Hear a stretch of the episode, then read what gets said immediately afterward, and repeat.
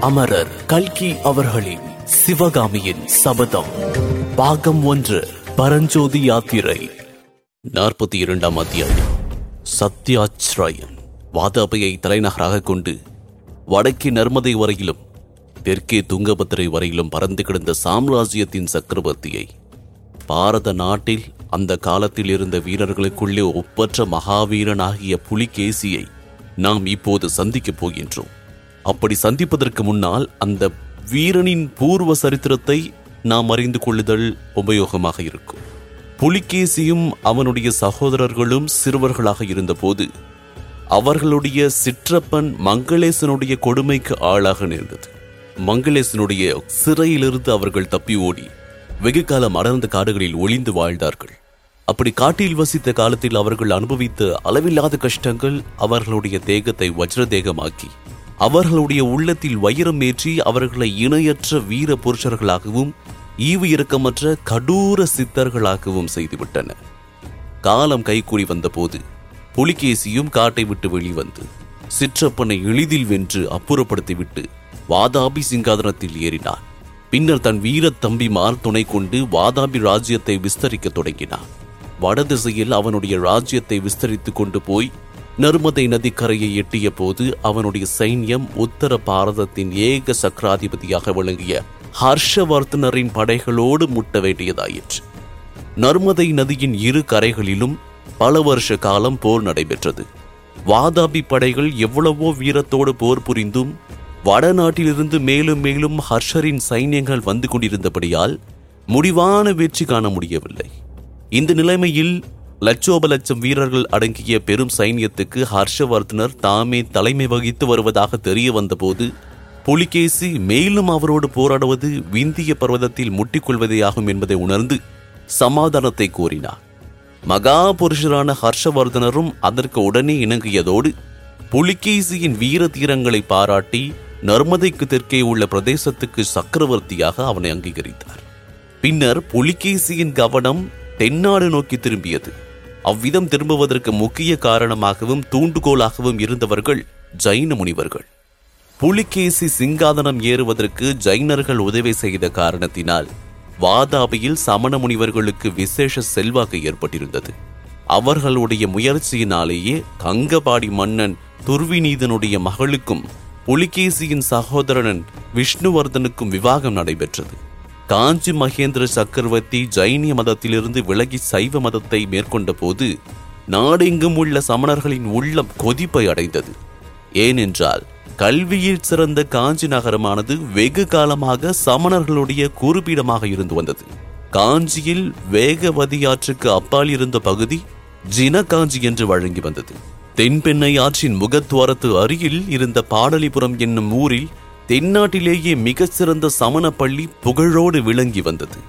இத்தகைய பிரதேசத்தில் சமணத்தின் செல்வாக்கு தாழ்ந்து சைவம் ஓங்குவது என்பதை சமண சமய தலைவர்களால் சகிக்க கூடவில்லை இவர்களுடைய தூண்டுதலுடனே புலிகேசியின் ஏக சக்கராதிபாத்திய வெறியும் சேரவே அவ்வீர மன்னன் இதுவரையில் யாரும் கண்டும் கேட்டுமிராத பிரம்மாண்டமான சைன்யத்துடனேயே தென்னாட்டின் மேல் படையெடுப்பதற்கு சித்தமானான். படையெடுப்புக்கு சைன்யம் கிளம்பிய போது வெற்றி முழக்கத்துடனே காஞ்சியில் பிரவேசித்து மகேந்திரனுக்கு புத்தி புகட்டலாம் என்ற எண்ணத்தோடு ஜைன ஆசாரியர்களும் சைன்யத்துடனே புறப்பட்டார்கள்.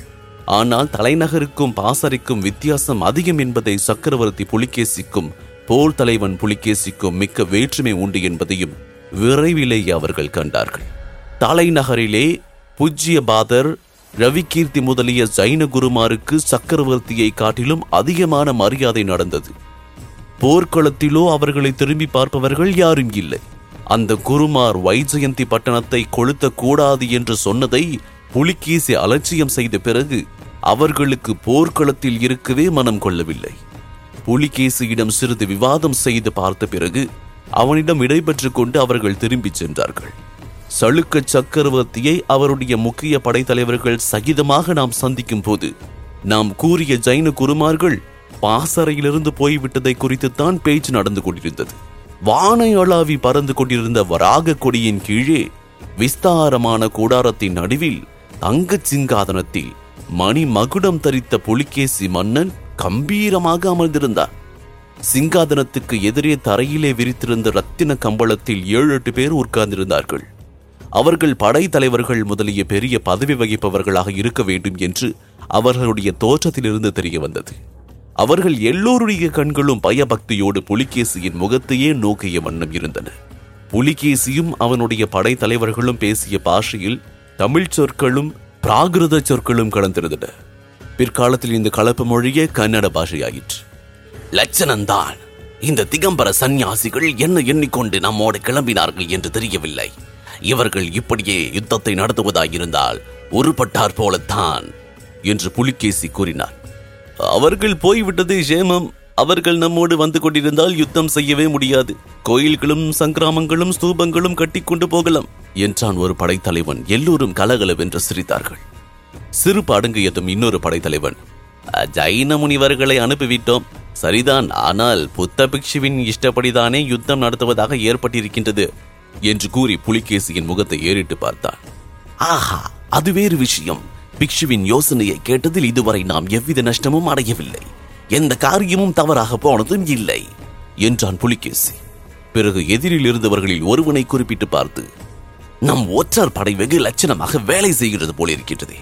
பிக்ஷுவின் தூதனை நம்முடைய ஆட்கள் கண்டுபிடித்து கொண்டு வருவதற்கு மாறாக தூதன் அல்லவா நம்மை தேடி பிடித்திருக்கின்றான்?